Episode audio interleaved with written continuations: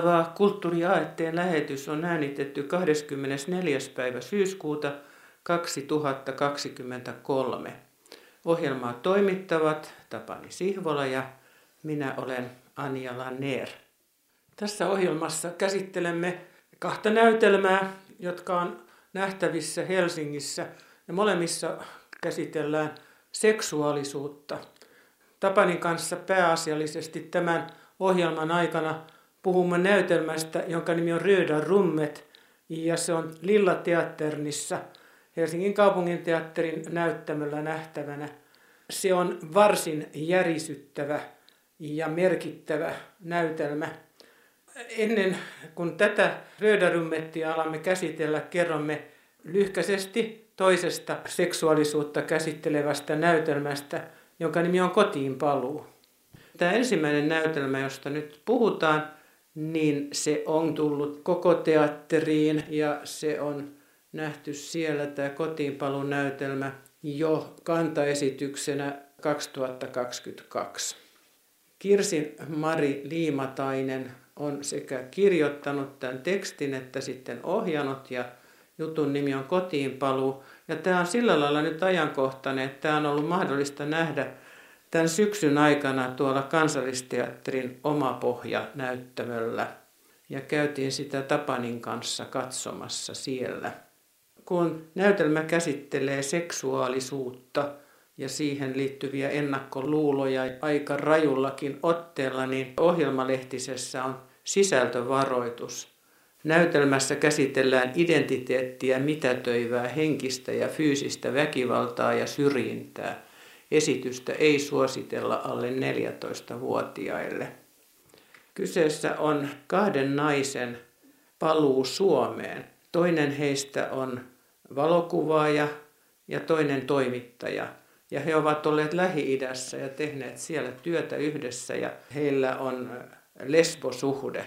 He ovat rakastavaisia ja tämä valokuvaaja osapuoli niin haluaa palata Suomeen – ja voi onneton sentään, se alue, jolle hän haluaa palata kotiin, on Pohjanmaalla pieni paikkakunta, jossa ollaan siis varmaan Suomen yhdellä kaikkein ennakkoluuloisimmilla alueilla. Ja mitä sitten tapahtuu? Millä mielellä sä katsoit Tapani tuota näytelmää? Jotenkin ristiriitainen näytelmä kokonaisuutena, eli siinä on vähän semmoisia komedia-osioita, ikään kuin törmäytetään modernia ajattelua, suvaitsevaa avointa seksuaalisuutta todella umpioituneeseen pienyhteisön elämään.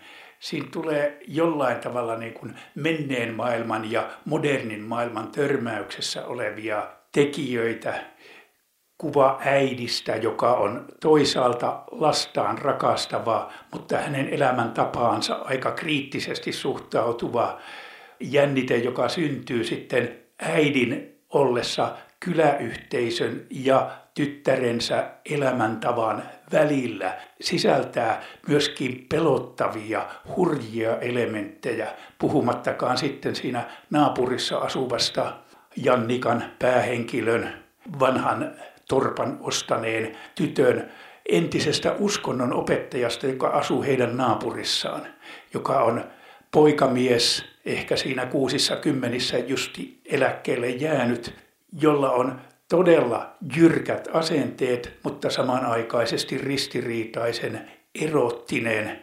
emotionaalinen suhde tähän päähenkilöön. Niin ja siinä on hyvin vahvasti tämä uskonnollinen tausta, että naapurimies tämä opettaja on syvästi uskovainen tai antaa ainakin sen mielikuvan. Ja siinähän se ristiriita sitten syntyy, että toisaalta oppi on hänen mielestään se, että tämä on syntiä, mitä nämä naiset harrastaa keskenään. Ja toisaalta sitten hän selvästi tuntee vetoa tähän kauniiseen naapuriinsa.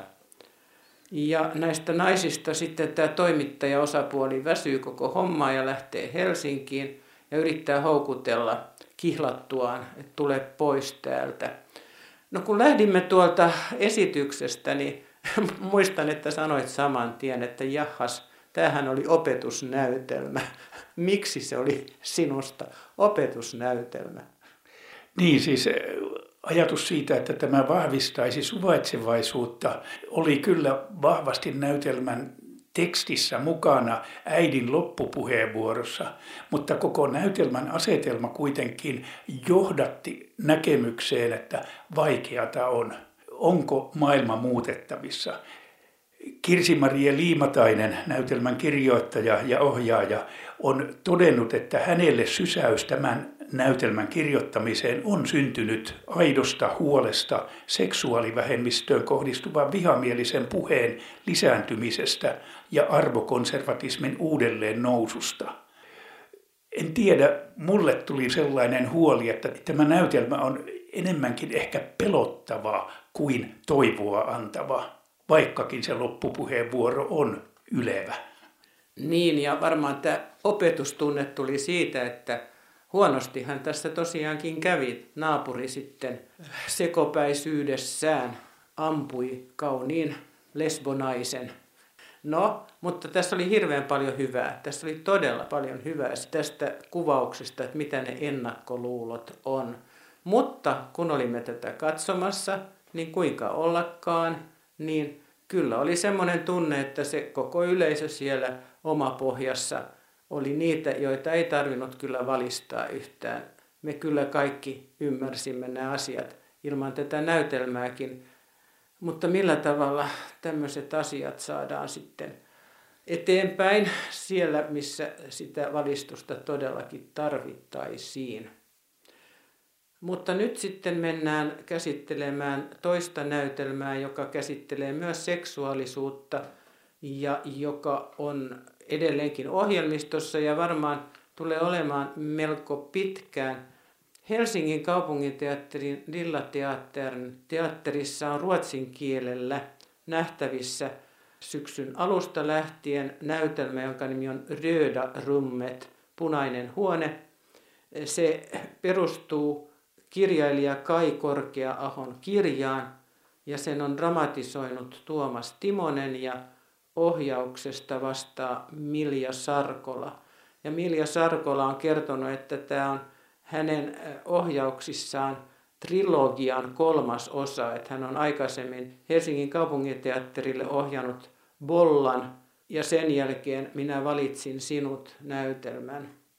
Tämä pistää kyllä aika hurjalla tavalla tämä Röda Rummet, punainen huone, ajatuksia pääkopassa liikkeelle. Yllättävä näytelmä, eipä tämmöistä ole, ainakaan minä en ole nähnyt näyttämöllä, jossa jopa tällaista sadomasokistista seksuaalisuutta kuvataan. Ja kun näitä arvosteluja alkoi tulla, niin Hesari esimerkiksi, siellä Sanna Kangasniemi oli todella otettu Musta hän kirjoitti hirveän hienon arvostelun ja tähän hänen arvosteluun varmaan tässä vielä palataan. Mutta nyt alkajaisiksi Tapsu, mitä, mitä ajatuksia tämä herätti. Tuo edellinen näytelmä oli kahdesta lesbonaisesta ja tämä oli sitten enemmän täällä maskuliinisten puolella tämä näytelmä. Niin kuin sanoit, niin eihän tällaista ole juurikaan teatterissa nähty, jossa yhtä väkevästi sadomasokismi-teemaa vallankäytön, seksuaalisuuden kietoutumista näin voimallisella tavalla esitetään. Mieleen tuli kyllä eräs elokuva, Esko Salmisen hieno rooli Tuhlaaja poika-elokuvassa, jossa Esko Salminen esittää psykiatria. Tämä on 30 vuoden takainen elokuva, joka tuli muutamia vuosia sitten myöskin televisiossa. Voidaan hyvinkin verrata näitä kahta taidemuotoa elokuvaa ja teatteria. Mulla on kyllä vahvasti tunne, että elokuvassa näitä on paljon helpompi käsitellä. Että kyllä tämä on vaatinut valtavan työn dramatisoinnista Tuomas Timosen ja sitten ohjauksesta Milja Sarkolan kohdalla, että ne on saaneet tämän sillä tavalla näyttämölle, että ihmiset ei kävele sieltä kesken ulos.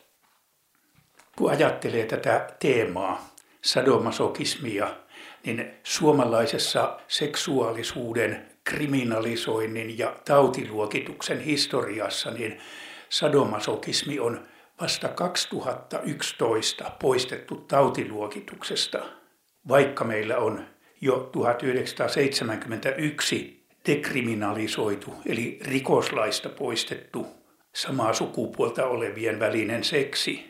Ja kymmenen vuotta myöhemmin, 1981, poistettiin homoseksuaalisuus tautiluokituksesta. Tämä on minusta semmoinen kohta, jota kannattaisi kyllä tosiaan miettiä. Mikä on tauti? mikä on sairaus? Ja mikä ei sitä ole? Ja jos leimataan ihminen, että hän on sairas, kun hän käyttäytyy niin kuin hän käyttäytyy, mitä se sille ihmiselle merkitsee? Ja mitä vapautuminen siitä, että tämä on ihan ei-sairasta käyttäytymistä, sehän ei tarkoita sitä, että se normalisoitaisi, että kaikkihan tätä harrastaa, mutta se, että en ole enää sairas, kun olen tällainen. Tämä on mielenkiintoista, että vaikka ikään kuin juridis-hallinnollisella tasolla, siis tautiluokitustahan Suomessa hallinnoi julkinen laitos, terveyden ja hyvinvoinnin laitos, jota taas sosiaali- ja terveysministeriö valvoo. Eli nämä muutokset, vaikka ne tehdään juridisesti, niin asenteellisesti ne ovat kovin hitaita. Niin kuin tässä kotiinpaluu-näytelmän yhteydessä edellä puhuttiin, niin ei pikkupaikkakunnat muutu sillä, että terveyden ja hyvinvoinnin laitos tekee jonkun hallinnollisen päätöksen. Mutta kun Kai Korkea-aho julkaisi tämän romaanin pari vuotta sitten, niin eräs arvio Parnasso-lehdessä kyseenalaisti sitä, pitääkö perversistä seksistä kirjoittaa, ja käytti ilmaisua perversi kirja-arvostelussa.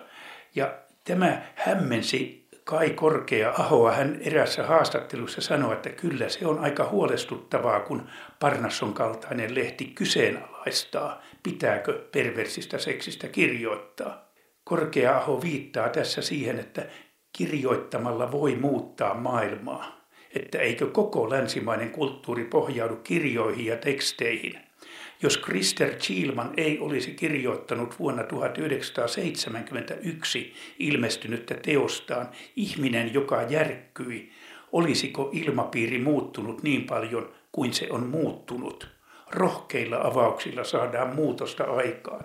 Mulla tuli tosta, mitä sä, sä kerroit, tästä Parnassossa olleesta arvioinnista ja närkästystä osoittavasta mielipiteestä, että pitääkö tämmöisistä kirjoittaa, niin mulle tuli heti mieleen esimerkiksi homofobia. Ja sitten tulee myös tämmöinen sadomasokismfobia. Ja, ja esimerkiksi homofobian kohdallahan on tulkittu niin, että ihmiset saattavat kokea hyvinkin seksuaalisvirittynyttä kiinnostusta tämmöisiin asioihin, mutta koska se on sopimatonta ja tällaista ei saa pitää niin kuin hyvänä, niin se täytyy tosi ankarasti kieltää. Eli siihen tulee tämä fobia mukaan.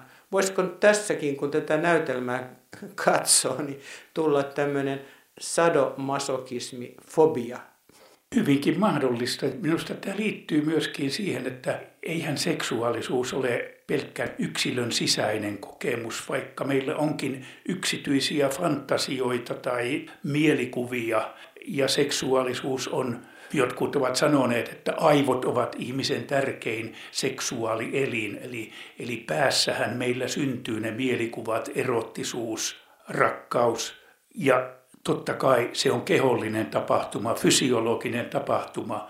Ja se fysiologinen puoli, miten ihminen saa käyttäytyä, niin sehän on hyvin pitkälle normitettua. Ja meidän kulttuurimme erityisesti kristiuskon tai miksei kaikissa uskonnoissa oleva ihmisen hallintaan liittyvä seksuaalisuuden kontrollointi, niin se on vahvasti sosiaalinen, kulttuurinen ilmiö. Ja sen kautta syntyy seksuaalisuuteen paljon sellaisia tabuja, kiellettyjä alueita, jotka aiheuttavat ihmisessä häpeää. Ja sen häpeän välttämiseksi syntyy näitä fobioita, voimakkaita torjuntoja, jotka ovat joskus jopa aivan aggressiivisia. Löysin, kun lähdin pohdiskelemaan, että, että miten tämä freudilainen ajattelu siitä, että ihmistä hallitsee seksuaalivietti, elämänvietti ja tanaattos kuolemanvietti, että me elämme Eeroksen ja Tanaatoksen vuorovaikutuksessa. Useinhan taiteen yhteydestä sanotaan, että taide rakentuu näiden jännitteiden väliin. Eeroksen ja, ja Tanaatoksen rakkaus ja kuolema ovat keskeisiä ihmisen elämässä ja ne meitä kiehtovat.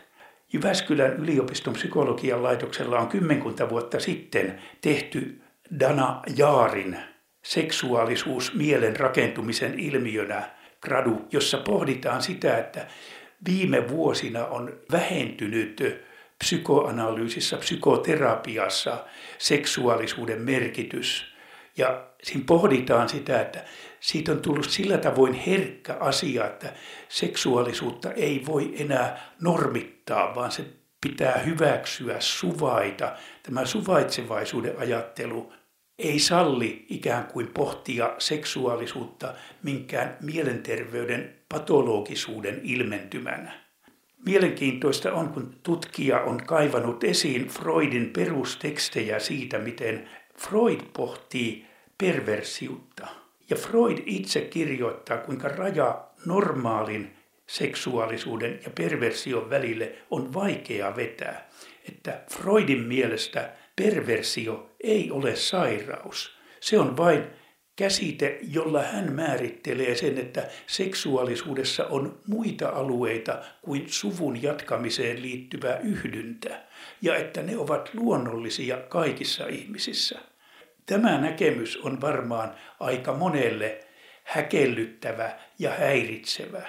Siitä huolimatta toi Kai Korkea-ahon haastattelussa tulee esiin, että kun hän on seurannut asiasta käytävää keskustelua ja tutkimusta, niin hän toteaa, että 1920 tehdyssä turkulaisessa yliopistotutkimuksessa oli haastateltu nuoria ihmisiä ja heistä lähes puolella, ainakin haastattelussa, he myönsivät, että heillä on ollut sadomasokistisuuteen liittyviä seksuaalisia fantasioita. Eli asioiden tavallisuus ihmisten mielessä ja asioiden tavallisuus siinä, miten me niitä kohtaamme todellisessa elämässä, on eri asioita. Samaten kuin voidaan puhua, että normaalisuus normaalina keskivertokäyttäytymisenä ja normaalisuus ihmisessä olevina seksuaalisuuden voimina on hyvin eri asioita. Jos nyt sitten ajatellaan, niin kuin tuli ilmi tässä kotiinpalunäytelmässäkin, tämä vahva uskonnon puolelta tuleva tuomitsevuus. Näitähän on myös selvitetty, miten erilaisissa yhteiskuntamuodoissa erityisen tärkeänä on pidetty, että ihmisen seksuaalisuus määritellään ja se pidetään tietynlaisena ja sen kautta hallitsevat voi hallita ihmisiä. Ja tämä näkyy tietysti hyvin vahvasti silloin, kun maassa on vahva uskonnollinen valta, ja näissä usein on myös totalitarismia. Totalitaristisissa valtioissa on selkeästi seksuaalisuus rajoitettu tietynlaiseksi, eli heterotyyppiseen seksiin. Ja poikkeavuudet siitä heteroseksistä se osoitetaan joko niin kuin tässä aikaisemmin tuli puheeksi, sairaudeksi tai rikollisuudeksi. Ja tällä tavalla ihmiset pidetään aisoissa, koska ihmisen seksuaalinen voima on hirvittävän vahva. Kyllähän kaikki sen tietää, että kun on oikein kauheasti rakastunut ja tuntee hirveän voimakasta vetoa toiseen henkilöön, niin silloin ei oikeastaan mistään muusta ole väliä silloin se yksilö ei ole hallinnassa. Mutta kun se saa kokea, että kun mä tällä lailla tykkäisin esimerkiksi saman sukupuolen ihmisestä tai olen kiinnostunut jostain perversiuksista, niin se on keino pitää hallinnassa ja pistää sitten ihminen vankilaan, jos se ei usko ja käyttäydy niin kuin hallitsijat vaatii. Tästä sulla on varmaan tietoa myös. tuo mihin viittasit, että, että se on yhteiskunnallinen ja se on erityisesti totalitääristen tai miksei dogmaattisten, uskonnollinen dogmaattisuus yhtenä osana sitä, ei pelkästään yhteiskunnallinen dogmaattisuus, niin niissä ilmenevää tämä seksuaalisuuden hallinta. Freudin oppilaista tai hänen seuraajistaan mielenkiintoinen persona oli Wilhelm Reich, joka tulkitsi niin, että seksuaalisuus hallitsee yhteiskunnallista elämää ja sen kautta ihmisiä dominoidaan. Ja hänen suurteoksensa fasismin massapsykologia käsittelee juuri näitä näkemyksiä. Mutta jo ennen Reichia, jo ennen Freudia, meillä on historiasta tunnettu Marquisi de Sade, joka on mielenkiintoinen meidän suomalaisten kannalta, että viime aikoina hän on jäänyt pikemminkin tämmöiseksi pornografian alaviitteeksi, plus että hänen nimensä on pohjana tälle sadismi-masokismi-käsitteelle. Eli sadismi on Markiisi de Saden kirjoitusten pohjalta syntynyt käsite. Hän eli 1700-luvulla, mutta suomalainen filosofi Timo Airaksinen on kirjoittanut hänestä kansainvälisestikin arvostetun tutkimuksen, joka pohdiskelee sitä, että ei sade ole pelkästään pornografisen kirjallisuuden tekijä ja irstailija, vaan hän on ennen kaikkea anarkisti, joka perversiudellään tai sillä, että perversi tekee asioita, jotka eivät normaalisti ole sallittu, niin hän haluaa muuttaa maailmaa. Se on äärimmäistä anarkismia Sade oli ankara uskonnon kriitikko ja myöskin vallitsevan yhteiskuntajärjestelmän. Hänen mielestään kaikki yhteiskuntajärjestelmät olivat vallankäytön järjestelmiä, joista pitää päästä eroon. Ja näin minusta pohjavirtana tässä Punainen huone näytelmässä ja Kai Korkea-ahon kirjassa kulkee tietyllä tavalla vahva anarkistinen näkemys siitä, että meidän pitää paljastaa valtarakenteet ja tunnistaa se vallan elementti ihmisten välisissä suhteissa ja rajuimmillaan ja voimakkaimmillaan. Se on sadomasokistisissa suhteissa, joissa alistumisesta ja vallankäytöstä tulee merkillinen peli, joka rakentuu hyvin voimakkaan seksuaalisen sekä nautinnon että kiihottumisen ja pelon valtaan. Jospa nyt palattaisiin tähän näytelmään ja Sanna Kangasniemen Hesarissa olevaan arvioon. Hän erityisesti kiittää näyttelijöistä Riko Eklundia, joka tekee keskeisen Aimo Kankaan roolin Aimo on se henkilö, keskikäinen mies, joka antaa omistamansa asunnon nuoren kirjailijan käyttöön.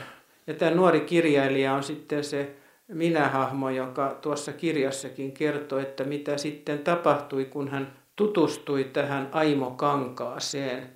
Näin Sanna Kangasniemi sanoi, että Rikko Eklun tekee Aimo Kankaan ristiriitaisen roolin upeasti, tuoden hahmoon ripauksen huumoria, joka on fyysistä, mutta ei huonolla tavalla stereotyypittelevää.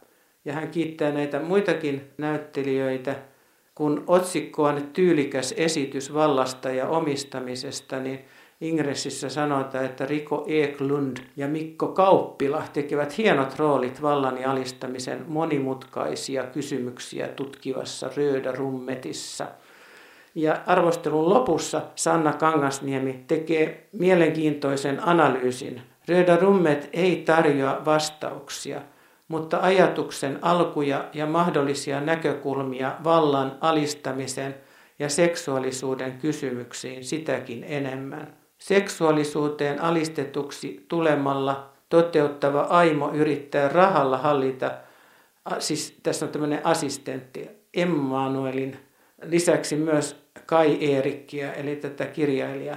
Mutta mihin kategoriaan pitää sijoittaa ahnaan iloinen ilme, jolla Kai Eerik, eli tämä kirjailija, kuuntelee Aimon elämän tarinaa?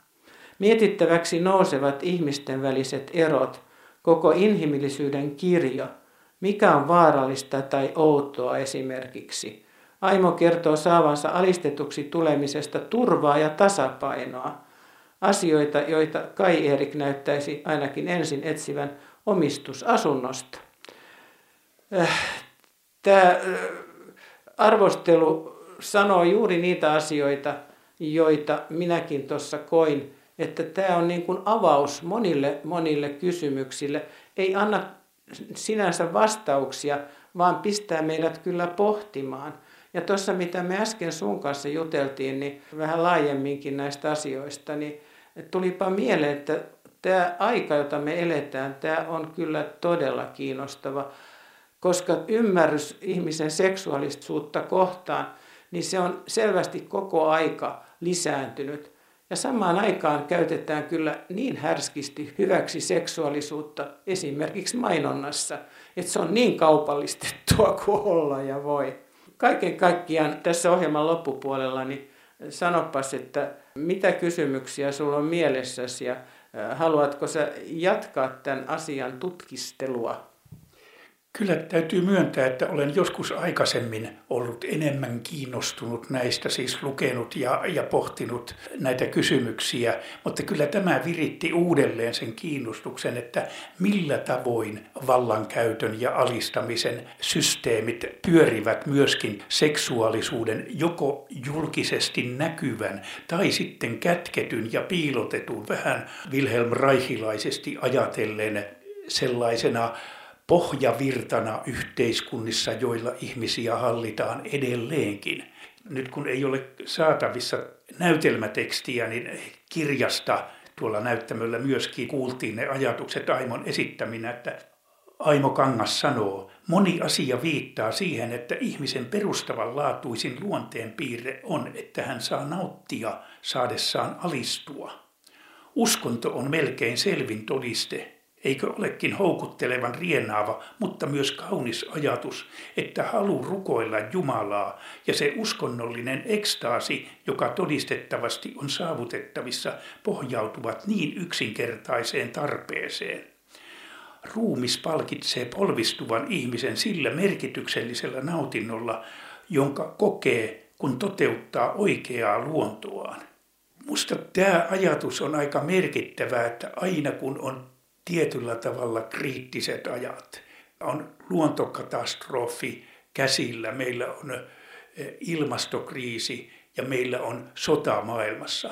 Tällöin haetaan vahvaa johtajaa, joka merkitsee alistumista, joka merkitsee oman tahdon luovuttamista jollekin, joka saisi päättää meidän puolesta. Onko se niin kuin halua palata sinne lapsuuteen takaisin, että isä tai äiti tai aikuiset, määritelkää te, antakaa mun olla rauhassa. Näinhän väitetään muuten, että Venäjällä, Venäjän kansa olisi juuri tällainen.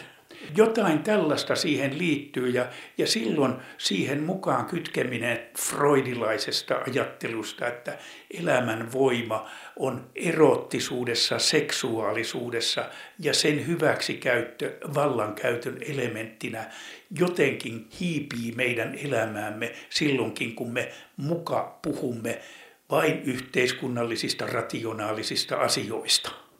Menkää ihmeessä katsomaan Lillateatterin Röda Rummet esitystä. Ja jos vähän epäröitte tuon ruotsin kielen kanssa, niin siinä puhut aika paljon myös suomea ja sitä voi sitten seurata myös suomennettuna, että kielitaito ei tarvitse olla kummonen. Äsken kuultu kulttuuriaetteen ohjelma oli äänitetty 24. päivä syyskuuta 2023 Ohjelmaa toimittavat Tapani Sihvola ja minä olen Anja Laner. Kuulemiin hyvät kuuntelijat. thank you